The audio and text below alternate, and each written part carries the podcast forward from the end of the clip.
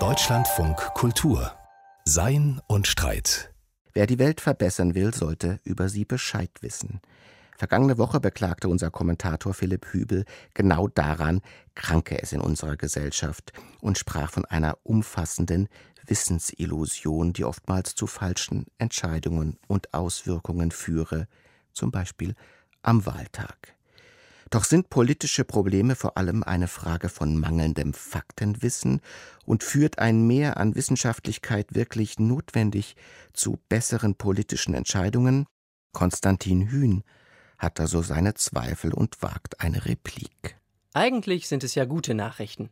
Studien zeigen, dass eine nachvollziehbare Aufklärung etwa über die wissenschaftlichen Grundlagen des menschengemachten Klimawandels auch hartgesottene Zweiflerinnen von dessen Realität überzeugen kann.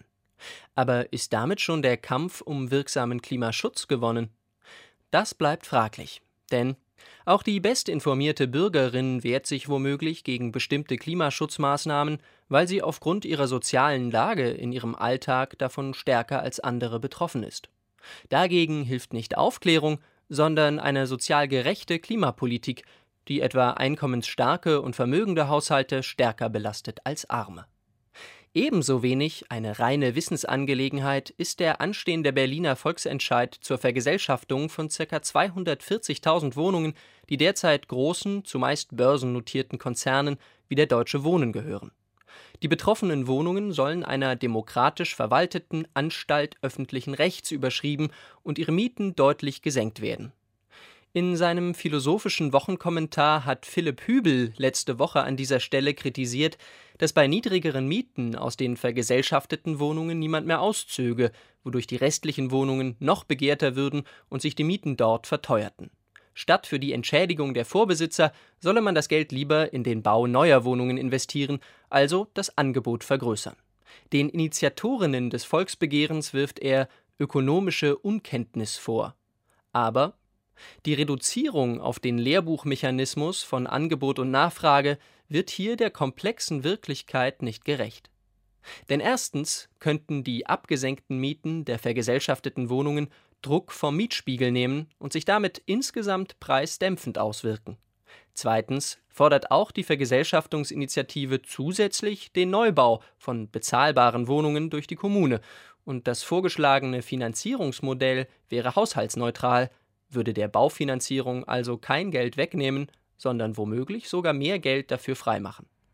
Und schließlich liegen die Ursachen für die Wohnungskrise nicht allein in der steigenden Nachfrage, sondern auch in der Finanzialisierung des Wohnungsmarkts. Börsennotierte Immobilienunternehmen kaufen bestehende Wohnungen auf, erhöhen die Mieten und nutzen sie als Anlageobjekt. Die Wohnungsknappheit liegt also in ihrem Interesse. Und die Miete fließt nicht vorrangig in Instandhaltung und Neubau, sondern in Profitmaximierung und Dividenden. Auch hier geht es also nicht um eine reine Wissensfrage, sondern mindestens ebenso sehr um einen Konflikt widerstreitender Interessen und Wertvorstellungen. Es geht um die Frage, ob Wohnen als menschliches Grundbedürfnis ein Spekulationsobjekt bleiben oder wieder Teil der öffentlichen Daseinsvorsorge werden soll. Wenn man politische Konflikte nur als Folge von Unwissen charakterisiert, geraten genuin politische Interessengegensätze aus dem Blick. Gesellschaftliche und wirtschaftspolitische Streitfälle haben aber nicht den Charakter eines Reißverschlusses, dessen Mechanismus man nur richtig verstehen muss. Der Dissens hat immer auch mit persönlichen oder gruppenbezogenen Lebenserfahrungen und Prioritäten zu tun, und die hängen nicht zuletzt auch vom sozialen und ökonomischen Status ab.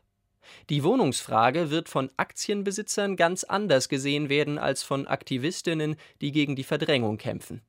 Deshalb trügt auch die Hoffnung, Bildung allein könne uns stärker zusammenführen. Denn diese Hoffnung ignoriert die realen ökonomischen Ungleichheiten, die gesellschaftlicher Polarisierung zugrunde liegen. Wissen, Handeln, Gestalten, ein philosophischer Kommentar von Konstantin Hühn.